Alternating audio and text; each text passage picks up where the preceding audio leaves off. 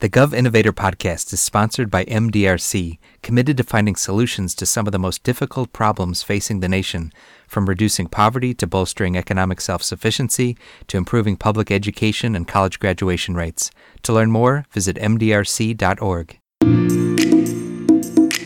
Welcome to the Gov Innovator podcast. I'm Andy Feldman. Our focus today is higher education. We'll talk about a new report that discusses why the U.S. Department of Education's Experimental Sites Initiative has been a missed opportunity over the decades to learn what works in helping college students succeed. And we'll talk about the report's recommendations for reform. My guests are Amy Laitinen and Clare McCann from the nonpartisan think tank New America.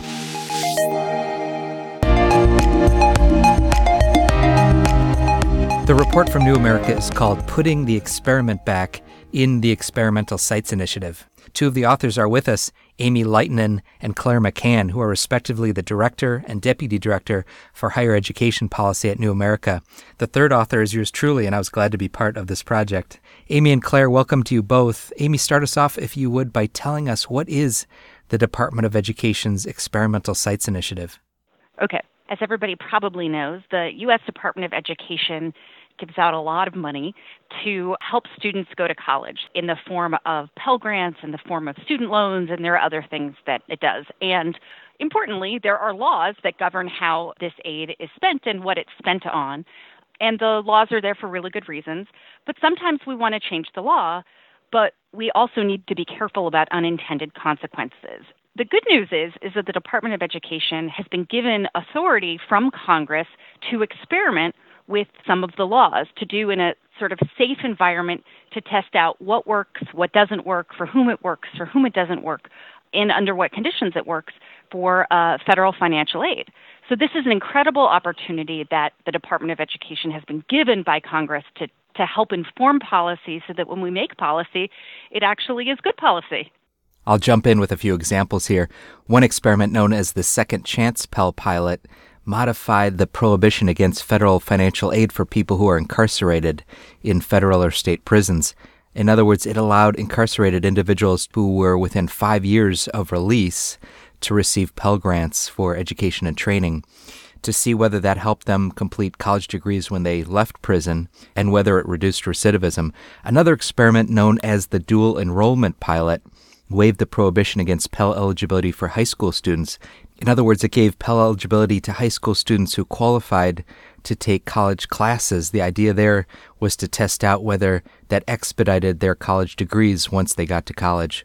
So, Clare, with that background, tell us why the report argues the Ex Sites initiative has been an important missed opportunity. Yeah, the problem with the Experimental Sites Initiative is that the department has really never used it to produce any kind of evidence that might actually help inform future policy. So they've almost never collected robust data on what's happened. And of 30 experiments they've done over the last two decades, They've evaluated two of them. The report is not yet available, and they've set up one more for evaluation. So it's not a great track record in the department putting any energy into the back end evaluation of how well these experiments worked.